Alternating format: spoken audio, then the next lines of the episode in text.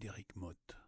Alors il y a toujours eu un, truc que j'ai pas compris dans la, j'ai jamais compris l'économie en fait du jeu vidéo, c'est qu'en fait les compositeurs ils déclarent pas leur musique. Alors euh, historiquement, euh, les éditeurs de jeux vidéo n'aiment pas, euh, n'aiment pas verser du, droit d'auteur de manière proportionnelle aux compositeurs. Ça, c'est un truc qu'ils aiment pas, ils aiment pas du tout. Euh, donc moi, pendant des années et des années, euh, j'ai travaillé au fixe euh, sans être à la SACEM. Parce que bah, si j'étais à la SACEM, on me fermait la porte au nez. Quoi. Après, ça a été encore plus loin que ça parce qu'il y, a eu, y a eu une histoire bah, pile au moment où je me mets à mon compte, en fait, au début des années 2000. Euh, il y a eu une histoire de justement euh, avec euh, Cryo et la SACEM où il y a eu, il y a eu des, problèmes avec un compositeur qui était SACEM et, et Cryo, etc., etc. Enfin, alors je sais, je, je, je, prendrai parti pour personne parce que je connais pas vraiment le fin fond de l'histoire, mais mhm. mais bon, ça a créé un précédent en fait qui, qui, a qui a, qui a créé une une méfiance envers les compositeurs français de la part de, des, développeurs de jeux vidéo dans le monde entier. Euh, ce qui fait que moi, à ce moment-là, au moment où, je me mets euh, compositeur de, jeux vidéo en freelance, euh, c'est pas bon. c'est pas, c'est pas le bon moment parce que là, tu as tous les développeurs et des éditeurs étrangers qui te disent Ah, mais vous êtes français, on veut pas travailler avec vous à cause de la SACEM. Mais, oui, mais je suis pas inscrit à la SACEM. Oui, mais vous êtes français. Bon, ah. Parce que le, problème le problème était un petit peu plus profond que la SACEM elle-même, en fait, si tu veux. C'est que c'est surtout qu'on a, on a un droit d'auteur en France qui est très, très. qui protège vachement l'auteur. Euh, beaucoup plus que dans, que dans pas mal d'autres pays, et notamment dans les pays anglo-saxons. Euh, et donc, bah, rien que ça, ça les, ça les fait flipper. Quoi. Ça les fait mhm. flipper à mort. Et, euh, mais bon, euh, cela dit, ça a changé. Là, je suis maintenant, je suis inscrit à la SACEM parce que c'est en train d'évoluer. Parce que la SACEM, elle, euh, de son côté, a, fait un peu d'effort aussi pour essayer, tu vois, de s'adapter au milieu du jeu vidéo, qui, était un milieu qu'elle comprenait pas du tout il y a encore quelques années, qu'elle commence un peu mieux à comprendre aujourd'hui. elle a compris aujourd'hui, tu vois, qu'il faut pas demander 10% des recettes à un développeur pour juste pour le musicien, tu vois. ça, ils, ont, ils ont fini par le calculer. Mais, euh, mais, mais c'est pas encore gagné parce que le mal, le mal est fait, si tu veux, et euh, il y a encore beaucoup de, de, développeurs qui veulent absolument pas travailler avec des musiciens euh, SACEM ni même français. Quoi. Moi, je, moi, je me heurte encore aujourd'hui hein, à des mecs qui me disent non, non, t'es français, je suis désolé, on peut pas travailler avec toi. Donc, Donc tu es obligé de prendre un accent bizarre Non, même pas, je, moi je bataille plus, tu sais, maintenant, je suis trop vieux pour ces conneries, moi. Non, mais tu as bossé sur des gros jeux qui ont fait des gros cartons. Si tu avais été à la SACEM à ce moment-là, peut-être que tu n'aurais plus besoin de bosser autant, non? Ah, c'est certain, c'est certain. Si, j'avais été à la SACEM à l'époque de, Nightmare Creatures, par exemple, euh, je, je pense que je me serais acheté ma maison plus tôt. Euh, euh, j'aurais pas roulé aussi longtemps en Super 5 diesel qui tombait en morceaux. Enfin, tu vois, il y a plein de choses qui auraient changé. Ouais.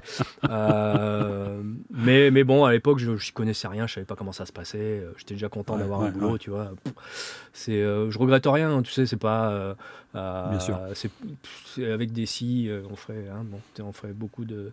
bon, mais non, non, c'est, c'est pas de j'ai pas de regrets de ce côté-là. Euh, j'ai, j'ai, mené ma petite barque euh, pépère euh, de, cette époque-là à aujourd'hui. Ça se passe bien, ça va, je suis pas à plaindre.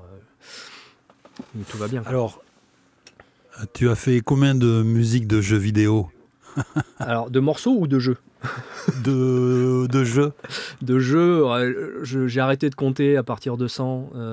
donc, je sais pas, je dois être quelque part entre, 100, entre 110 et 120 ou 130, je sais pas. alors, tu peux nous en citer certains?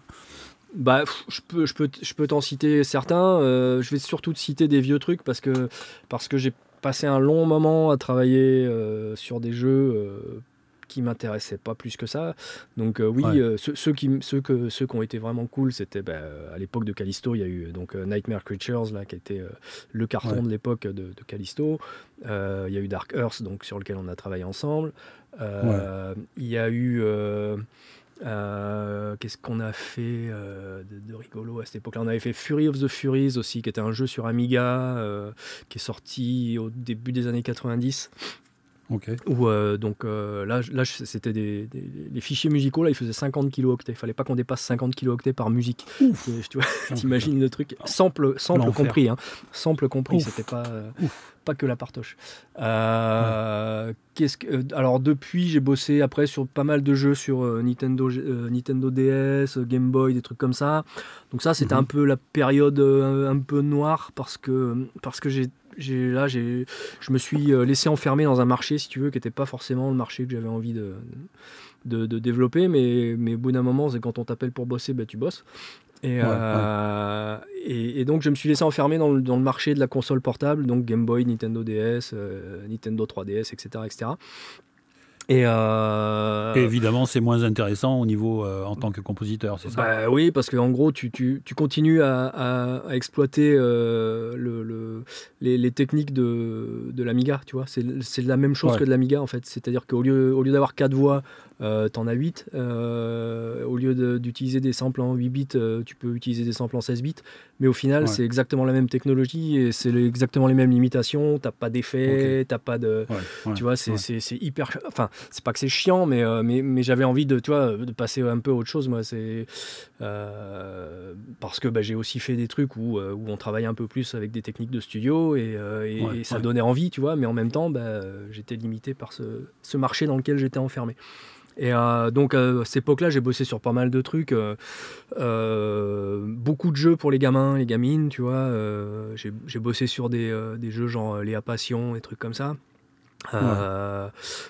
j'ai bossé sur des, des adaptations de, de Totally Spies, de, de, Martin Mystère, Oggy et les cafards, enfin tu vois, des dessins animés, des trucs comme ça.